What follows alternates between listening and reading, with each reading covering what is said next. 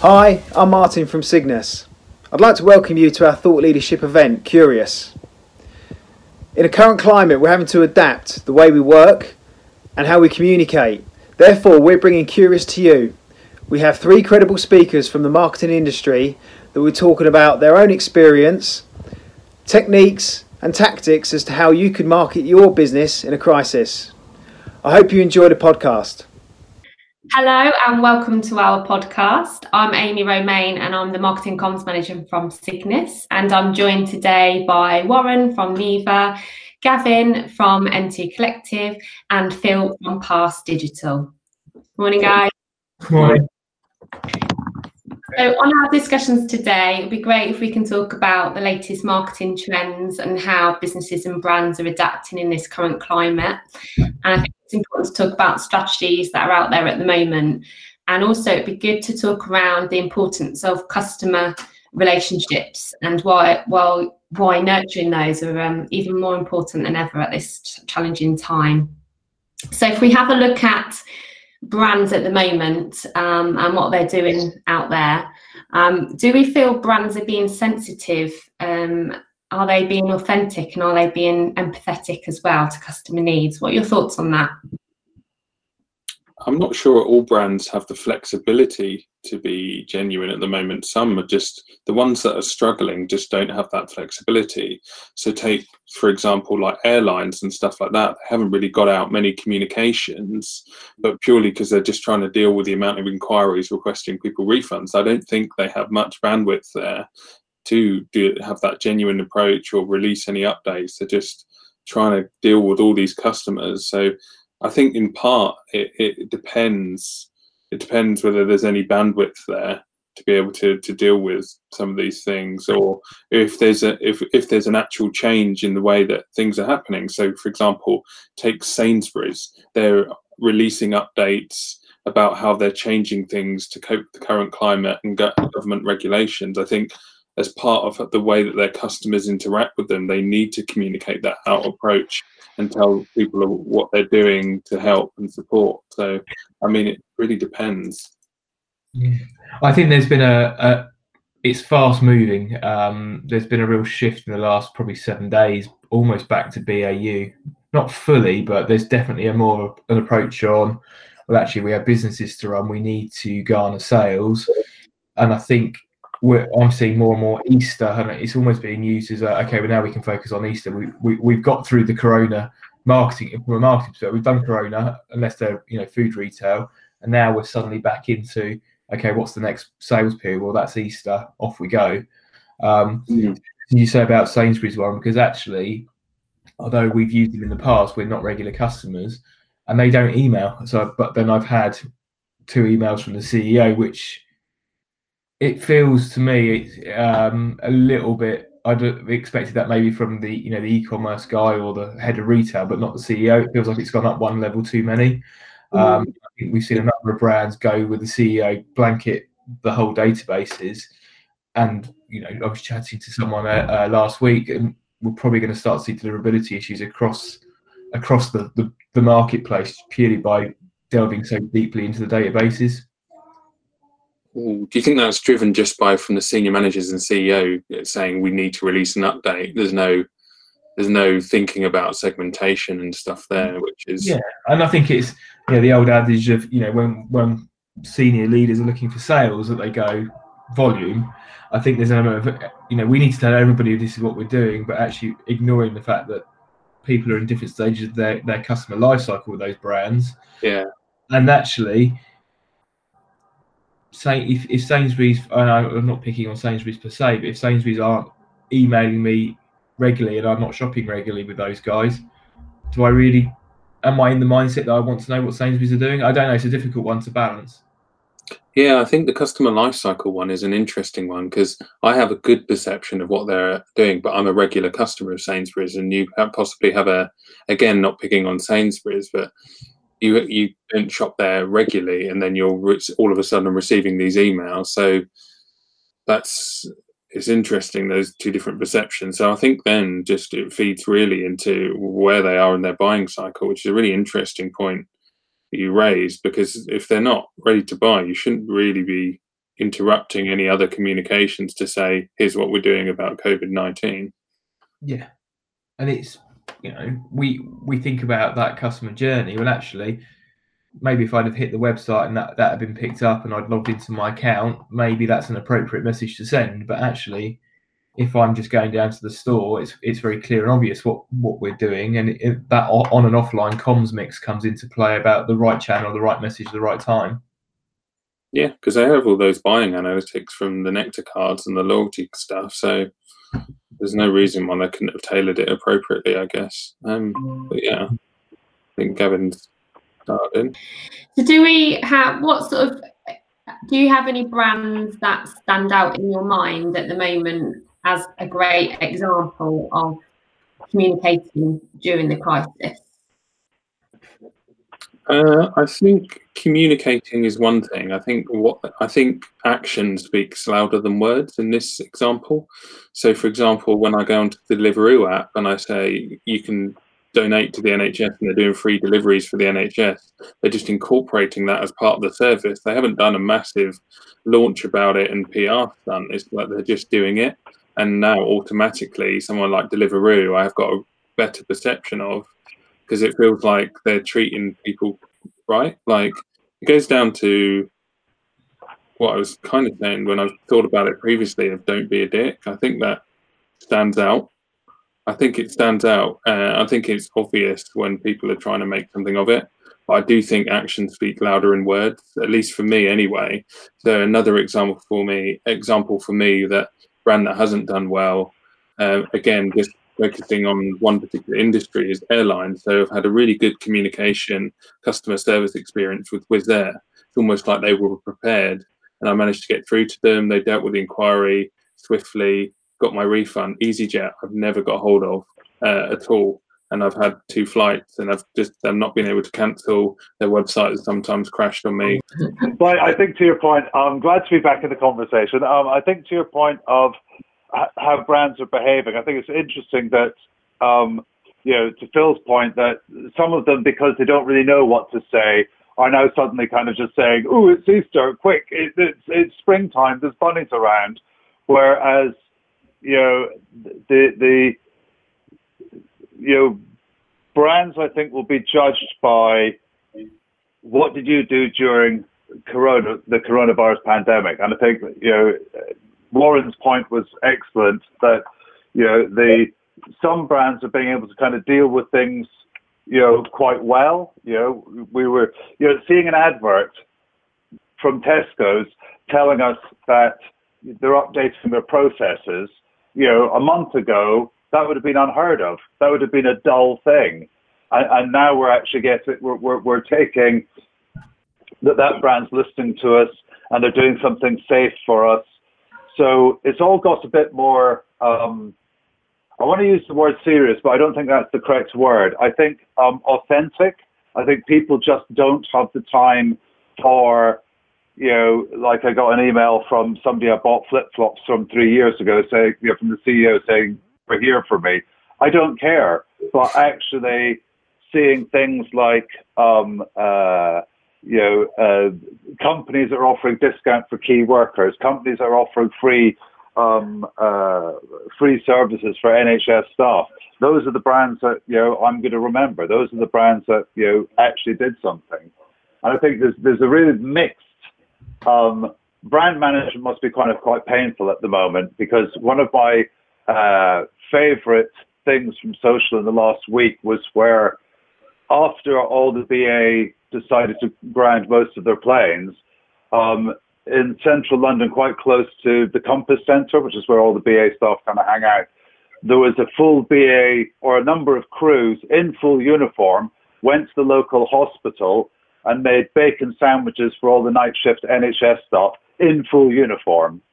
And that was that interesting enough, that wasn't something done by British Airways, and it wasn't actually tagged by their PR department. It was just actually some of their staff. So it, it, it's it's interesting how brands are going to be. They're trying to take the strategic initiatives, like my email from Subaru the other day, saying they're there for me and would I like to buy a cleaning kit because my car is not going anywhere at the moment, which is just verging on the ridiculous.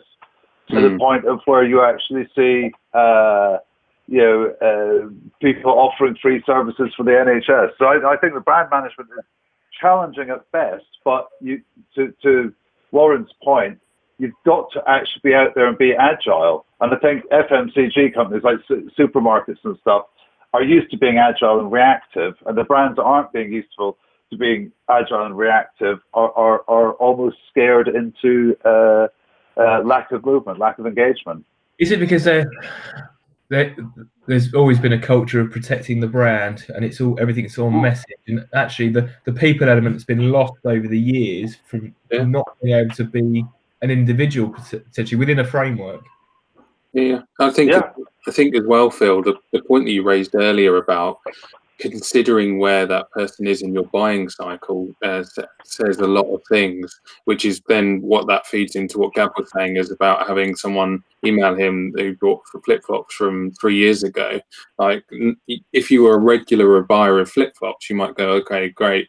My flip flops don't have coronavirus or whatever you want.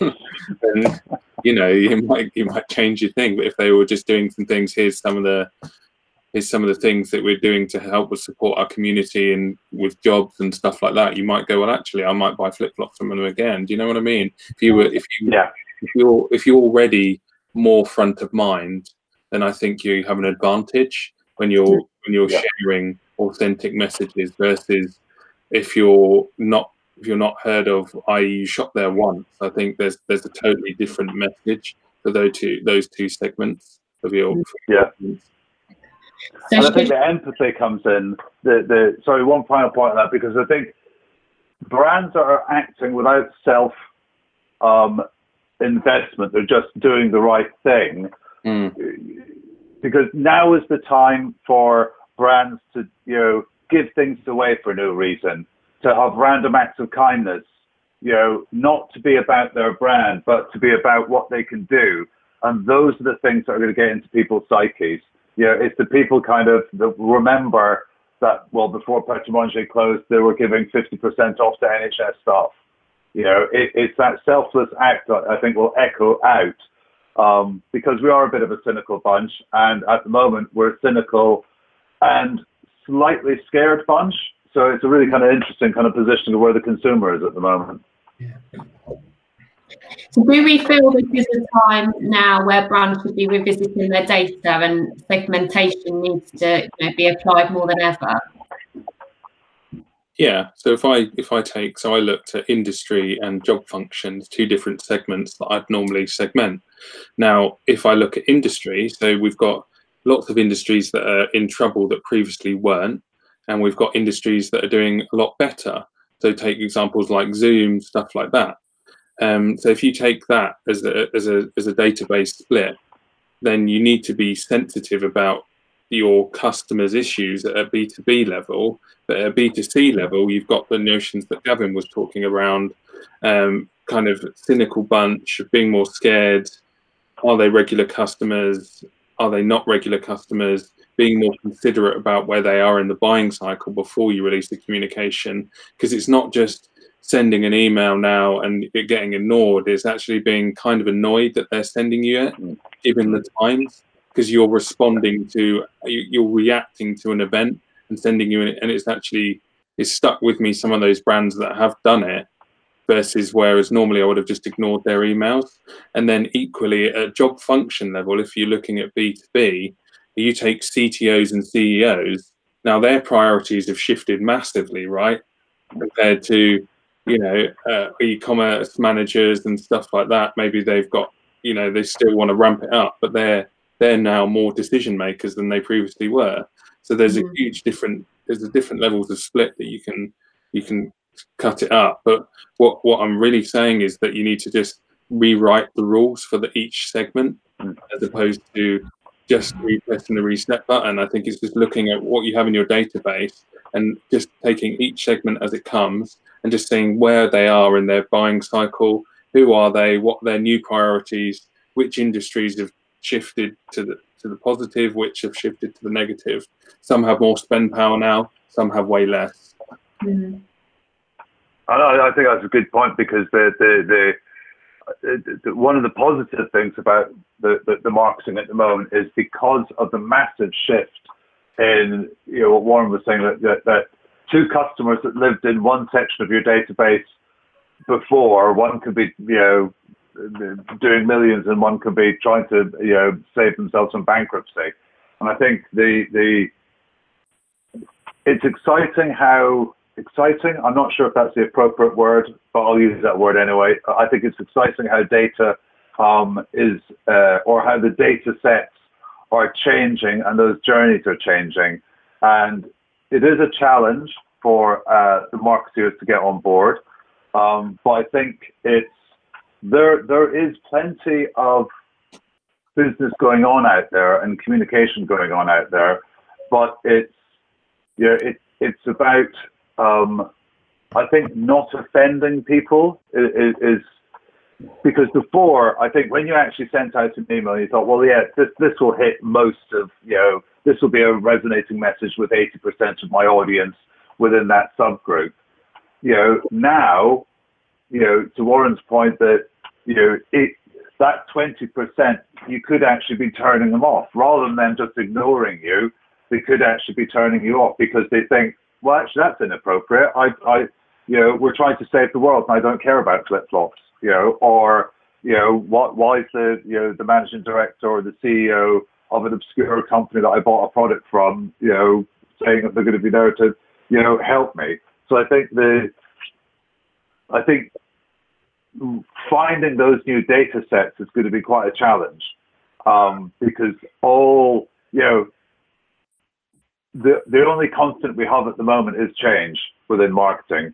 You know, massively so. You know, the the the, the game has changed on um, everything. I think Warren used a a great term about you know ripping up the rule book, and I think there is an opportunity at the moment for brands to re-engage authentically. But it goes back to making sure that that message is a message of your impact, not just a message of how you might exploit the situation.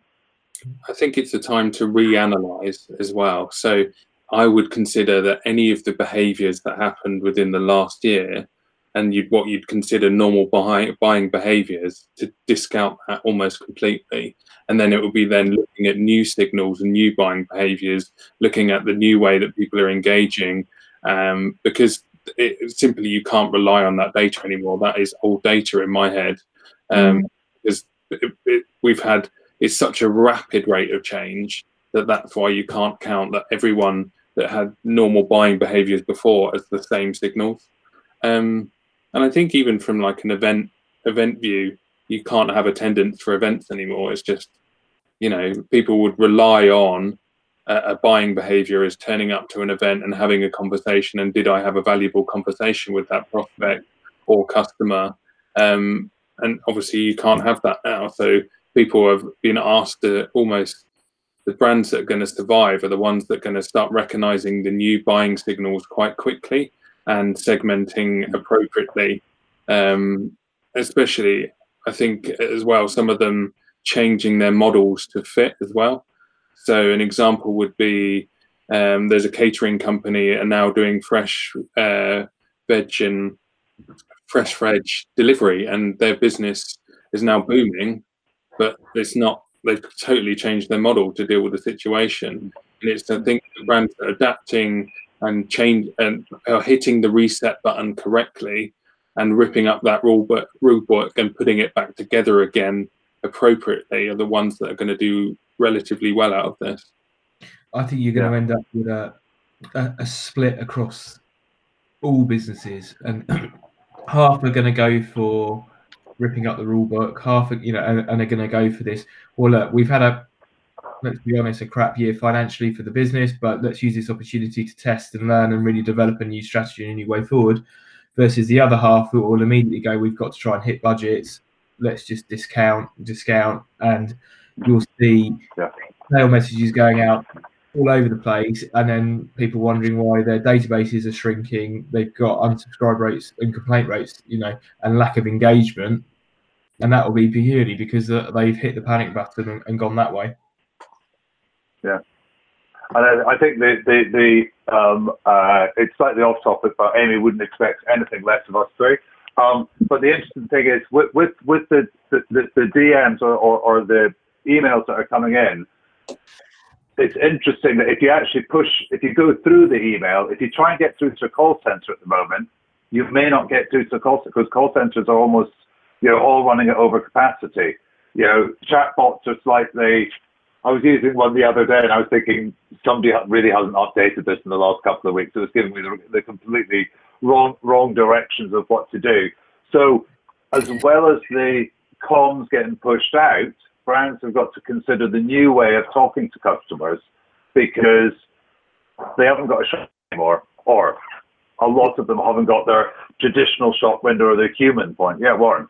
I was going to say it's interesting what you mentioned about chatbots because Zoom is who's one of the industries that have um, and one of the sectors that have got booming business in this times because it's now a, a new need they've used chatbots to help scale, but ones that have been designed appropriately, not poorly designed ones, because that annoys me as well. Um, but some of those have, have been uh, chatbots have been used as a way to kind of scale their communications. Um, so you've got two forms there of people just inquiring on what's happening because you're not releasing enough updates, or people generally just making a shift in their business, and now all of a sudden your business is priority. So I just thought I'd just pinpoint on that because it's interesting chatbot thing. Do you think we'll see a shift towards personalisation as well as we go forwards?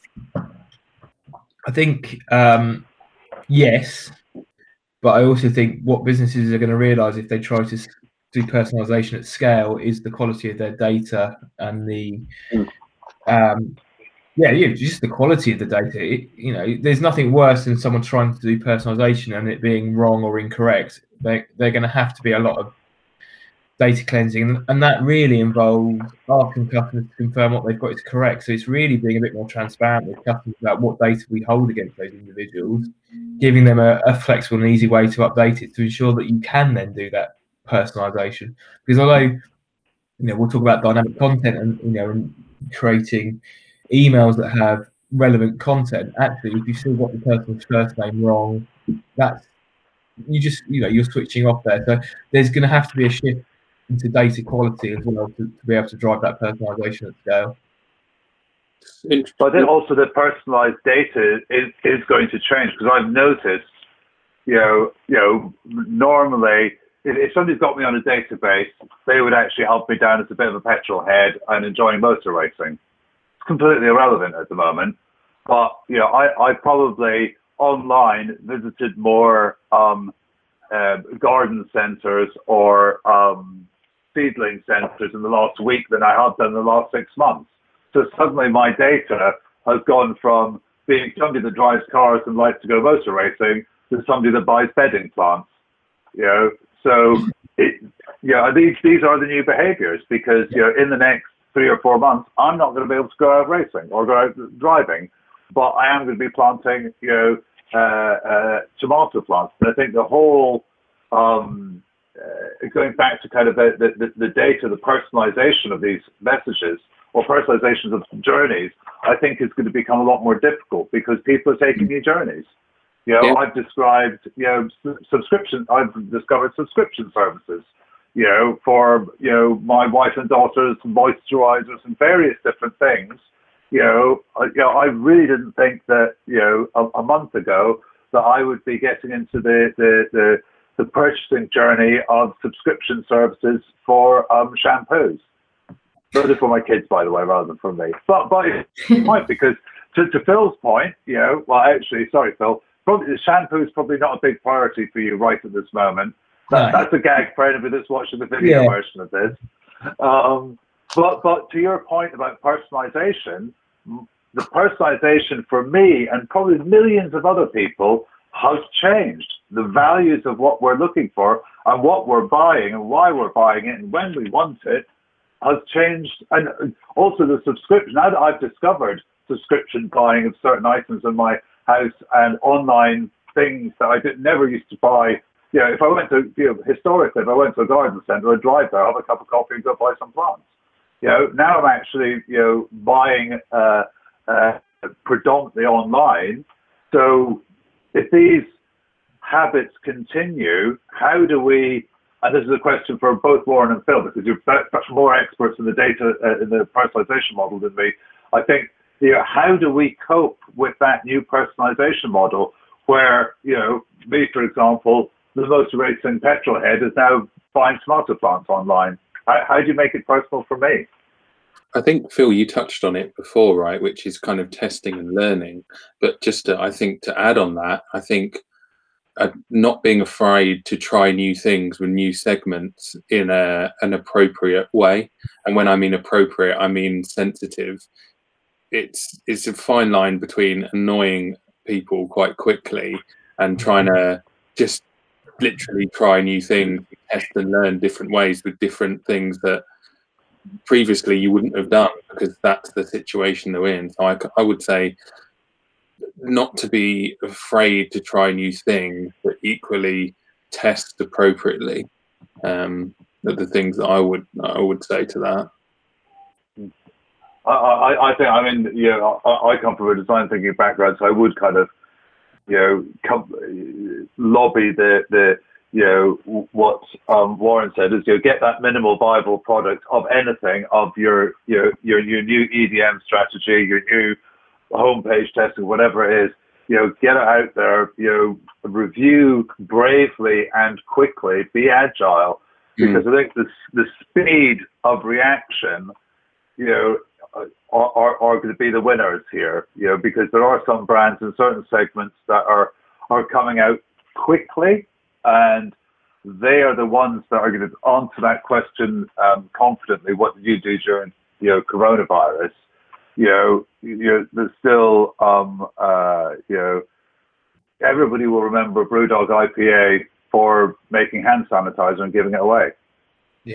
Yeah. Yeah. They, they, didn't even, you know, they didn't even announce that. It's not their core thing. It took a huge shift, but they're doing it. Yeah, it's like, it's like uh, making the um, the PPE wear, you know, for those on the on the front line. But interestingly, yeah, I, I, was going to say the BrewDog example in the video that they output, they weren't putting the two meter rule. So a lot of comments on that video when they were making the hand sanitizer, they're all really close together, and a lot of people were annoyed about that. And so you, that's what I mean is that's that a fine balance there. They're doing the right thing in the right way, but well, slightly the wrong way even and you just go, well, okay, that's a sensitive line, right? Because they've got all their workers in the factory, they're all close together producing hand sanitizer. There's two but, different but, things going on. but to your point, that's being brave and it's testing. You know, they they, yeah. they haven't sat there there and waited for the sec to be the second or third brand. You know, the reason we're talking about that brand is because they went, you know what, we're going to get on with this, or you know, Zara, because that that you know, yeah. it's a great example of, you know, we're in this world of, you know, um, fast fashion. And let's face it, the fashion brands in the last six, eight months have not really had an easy ride yet because they're having their, you know, their, their materials made by hand sewn by children in you know, India or China or whatever. You know, the fashion industry has taken a bit of a pounding.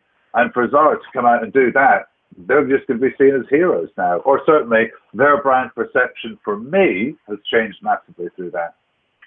I also think you're going to see a shift to shopping, not local, but smaller brands. So, mm. um, you know, there's you, you, can see it with the pubs and and the restaurants that change to takeaways. You know, and actually, yeah. people are much more aware of what's around them locally. So, local shops. Um, talking of BrewDog, I, there's a a gym brand that I really like called Tarquin's, which is based in Cornwall. So they've been making sanitizer, but they've done a little twist on it, and they've you know they've scented it with certain you know almost at the mix that they would put in their gin. So again, it's a little bit on brand, but it's a very nice thing that they're doing as well. But you kind of mm-hmm. in your mind think, well, actually, I'd rather use those businesses, and actually with Amazon, I suppose stopping the Prime next day delivery, well, actually the convenience of that is gone. And actually, I can wait two or three days. So I'm more likely to say, well, can I find it in a local shop and go and support the high street versus the convenience of having it delivered to my doorstep. That's an interesting one because actually, um, and you touched on it as well. I think Gav, the subscription service is, uh, I guess, as a consumer at a B two C level, are we uh, going to plan ahead more? Are we going to think we don't need that instantaneous because a lot of that would have yeah. been gone. So when people were bulk buying, we had to plan as consumers. Uh, so sorry, I just lost. I thought we lost you then. So we have to plan as consumers. I think that will come into play as well, um, purely because we've been forced to think that way now as consumers due to things being not available yeah. readily as we would be, like we would be used to even. And I think the interesting part that all of these comments play into is the shift in values. You know, it's, you know, Warren touched on there about, you know, because I've noticed when I've been doing my, you know, the, the, the, the 2020 hunter gatherer, which is two hours on Google on a Saturday morning, instead of actually going to the shops is the new kind of hunter gatherer model. But it's interesting that you, you, you suddenly start looking at, well, do I need that? And so, so, suddenly that proposition, what, what the brand is pitching me, I've got to pitch a lot harder because actually the old Maslow's hierarchy of needs is kicking back in with a vengeance because we're all suddenly looking for, you know, um, you know, eggs, milk, and veg deliveries. You know, we're, we're not kind of worrying about, you know, yeah. where, where, where, where, uh, and, and, the, and the decisions that you're making about which brands that you're engaged buying and which products that you're not buying are based around a shifted value set, which kind of goes back to the, the whole thing about throwing the rule book out because the, the data, probably most, I don't know, 80% of B2C data and probably maybe 50% of B2B data is now wrong. It's actually 100% wrong. You know, yeah, yeah. to my point, my point of, you know, now if somebody sent me a home delivery range of uh, uh, you know, vegetables to plant in the garden, I'd probably eat, read that email longer than I would if somebody just sent me you know, an email about a 1973 De Tomaso Pantera that's for sale. By the way, that's a car. So you'd still, you know, it, you'd still read that. So, but I think there's also, there's probably, and it'd be interesting to see what what comes out of this once we're through the the other side. Is that there's going to be some false positives in terms of engagement rates as well because people have more time hmm. so we are going to hmm, see higher open rates, potentially higher click rates, because people are just something to do more than anything else. So yeah. an element of we're going to have to take some of these results as we come through with a pinch of salt as well, because yeah, you know. Well, so, some of the things I've been seeing in online is you know online advertising for banners and things like that is the cheapest any cheapest I remember. You know, and the actual, to your point, the click through rates you know, are huge. You know, reach, uh, you know, and traffic. It, it's amazing. But the thing that is obviously a hit because you've actually got more people with more free time to do more browsing, but actually less people are actually buying. So the conversion rates have dropped down. So again, this I think goes back to the point of you know how what what what's your brand pitch? What's your messaging to get somebody to buy something that might not be core essential to them, um, uh, and also to, to, to Phil's point, I think, well, I, I, I don't think we are just coming out the other side. I think we're coming out to a new balance of values and shopping behaviors. And it's interesting because, you know, all the big chains of restaurants were killing all the local, you know, you your, your pub couldn't compete with you know the Pizza Huts, the Carluccio's, you know the the uh, uh, you know the Michelin but- Butler kind of you know estate of uh, brands. All those chains are shut now, so it is our local pub if they're open. I mean, my local pub is an Indian and they're doing delivery, you know, and you know they're the ones buying the loyalty from where you know, uh, so when this comes out, am I more likely to go over to my local pub across the street and eat with people from my local village um, than actually travel into, you know, Milton Keynes and go to a chain restaurant? Hell yes. And I don't think I'm the only one. Do you think the same? So I primarily work with B2B and more account-based marketing, and I think from my perception, I've seen it, um, an engagement with a different uh, type of content more than a different uh, engagement, different engagement rate.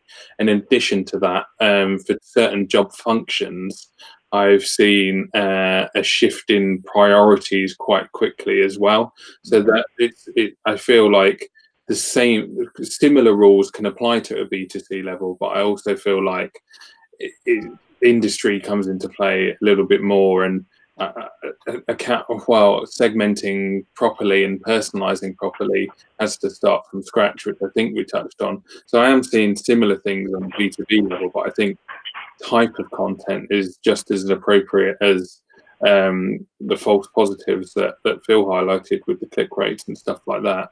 I'm seeing a, definitely a different type of content being engaged with. Like videos, as an example, is performing a little like uh, often sort of 10, 15% better than they were before. Um, and I think that's people in their home office and they can watch a video and have the sound on full. Yeah. And it's just like one of those little things where you just go, well, okay, that's quite interesting. Or webinars um, uh, where people can't go to an event. And, and then it's the question of whether the people conducting webinars are the same, because if you're conducting it as a replacement for an event, I don't think you're going to do very well out of it. If you've got quizzes, polls, it's interactive, people are listening, listening, you're gathering feedback, having a two-way conversation, then I think that's an appropriate way to, to kind of conduct uh, your, your content uh, or the way that you deal with things that way. So I'm yeah, so I'd highlight that particularly as a B two B person. So obviously this is a, a challenging time at the moment, but do you see it as an exciting time? Um, as there's an old phrase that um, gets wheeled out every once in a while. Uh, it's a steaming pile of opportunity, but it's knowing where to look and it's knowing knowing the right how you know we come back to content you know you can you can go through an approach that's just send everybody the same message or you look through the segmentation but th- there's got to be a tone you know the emails that i'm opening are less about sales but more about how to fill my time. So ikea's emails at the moment about how to make the, the best use of working from home and having the children at home and that sort of thing. So that they're a value to me and actually that makes me think okay well when i need to i will you know keep visiting ikea for example. Um, the brands that aren't doing that, you're a bit like, well, just ignore them. There's enough going on in the world. I'm not really going to look at their, their, their content and stuff. I think I think it goes back to as well. Really, do you really understand your customer, and do you really understand the environment? If you do, you can put into place uh, uh, a test and learn strategy that is already ahead of the game to your competitors because you you, you have those things in context and you've considered those things to be able to create a correct test and learn strategy. And I think we touched on it before about ignoring all previous buying behavior and not wasting any time in what's done well before, but just looking at the situation with some senior stakeholders, making an appropriate decision on how we can make our product or service relevant to the current environment and our current customer set segment that were previous well have engaged or are new to our database. Yeah, and I think to add to that, it's there's also the element of multi-channel. The the email inbox is is so busy. Mm. Is that message appropriate to be sent via SMS? Should it be a push notification? Should it go, you know, be shared out via social? There's a lot of marketeers and a lot of brand owners that will go, well, we don't do SMS because we don't like it but that's not to say that your customers won't like it. It's because you, as an individual, you as a brand, have a perception about SMS. Um, now it's, it comes back to you know test and learn, and I think this is the opportunity to try and do some of that as well. Yeah, yeah. I think the smart brand managers would be, you know, reaching out and trying to kind of get you know Zoom calls or Hangouts or whatever with sample chunks of customers to start kind of getting a few kind of headlines about what they can do because you know if the rule book is gone and we've got to do the test and learn it really really really really is time to revisit how you actually talk to your customer. And that starts with actually talking to your customer actually getting you know ten of them online and asking them you know your five pained questions at the moment, and then starting your testing strategy with that rather than just because as Warren said, you know everything we know or most of everything we know, or everything, all the data behavior we've been working with is now useless. Um, do you think there's a certain extent where, because we've talked about awareness and engaging with new customers, converting them becomes quite difficult, particularly at a B2B level? I've seen a lot of mm. sales guys use tools like Gong, which ana- analyzes the conversation they're having online and produces a result across a huge sales team. I've seen tools like Zoom, tools like OneMob, for example, that are helping some of those salespeople actually engage with them over video appropriately. I, I think to a certain extent, those guys, not just the marketeers, but their sales as well, it's important to then consider how they can use what marketing are are finding out and, and some of the data that they're, they're getting from their side and some of those test and learn strategies and try and employ some of that into their processes. And also they they almost have to deal with the new way of they can't just go out to a client meeting anymore. It's like well i need to learn how to use these these tools quite quickly as well. I think there's a big part of it which is do i need to use new tools and how how quickly can i learn to get up to speed to them and what tools are there available what are my competitors using? What what am I seeing in the network where where there's because there's lots of whilst channel is one thing like with a busy inbox, I think there's certain tools out there that are going to now do quite well and i think sales like sales and marketers have to look at those different tools with a different angle as well and there's, there's lots of choice there mm-hmm. yeah and I, I think you know, so to, to answer your question, I mean, you know, it, it, it is is it is it exciting at the moment? Um, it, it is because you know mm. we're at a time of reinvention. We're at a time of huge reinvention, and the brand managers that, um, I mean, yes, you can be very forlorn and very kind of pained about, oh, you know, the world has changed. It has. You have to start with accepting that the data you've got is no good possibly 50% of what you understand about your customer has probably shifted. That your competitors have pivoted to a different model. You know, all those things you just have to actually accept and take on the challenge of, you know, rebuilding and re-engaging. So I, I think so I saw an advert from uh, you know or a blog from somebody saying you know now's not not the time to you know stop advertising and that was probably written by you know an agency that does lots of media and advertising. You know, the, the, the self-vested interest of of how professionals like ourselves. I I'm partially ashamed by our industry because looking through LinkedIn, you know, the amount of snake oil salesmen that are actually out there, you know, telling them that you're they're, they're, they've got the the the, the dead cert you know, uh, you know, LinkedIn tools or this tools or that tools that's going to sort it all. It all comes down to, you know, hitting the reset button. We are kind of at a new day one. Yeah. You know, people can't walk into shops and buy stuff. You know, it, it's, you know, and even when whatever the new normality comes along, it's going to be very different. So learn about it now. I think I think also to answer the the question as well. So it's exciting, but it is quite scary having to hmm. change your whole business model and change you almost because that's starting from scratch. As much mm. is an opportunity and it is exciting, it is quite scary because you don't know where you're yeah. going to and you don't know what's going to work. I take the manufacturing industry for example. I work with a large motorbike kind of um, supplier, and they their dealers can't sell. They they can't manufacture the bikes. So where does that leave them? Really, not very many options to change their business model. And then all of a sudden, it is less exciting and more scary because those are the guys that are going to have to.